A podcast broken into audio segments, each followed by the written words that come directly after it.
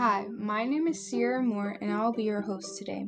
I will be discussing the stories of the Salem witch trials. The Salem witch trials began in the spring of 1692 when young girls from Salem Village, Massachusetts, started to experience very weird and raging fits such as violence, contortions, and uncontrollable outbursts of screaming. These young girls continued with these outraging fits for weeks until the parents of the young girls had called in a doctor by the name of William Griggs. Griggs tried to figure out any possible idea he had that could tell the people what were causing these crazy symptoms, but he couldn't. These people suddenly started to think that it had to be witchcraft, which all started with rumors and suspicions. Isn't it crazy that women weren't the only accusers of witchcraft? Yeah, that's what I thought. Men and dogs started to be accused of witchcraft as well. All men who were accused were told they were the ringleader of all witches.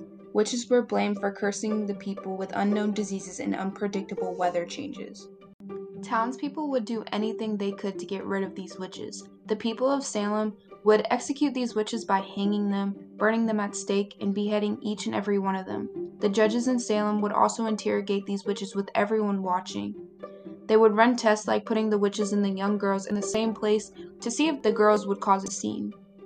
Scientists would also try to figure out a natural cause that could be causing these girls to make them act that way.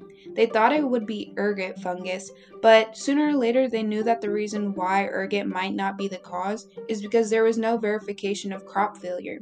The Salem witch trials ended in May 1693. I hope you enjoyed this podcast. See you around. Witches out.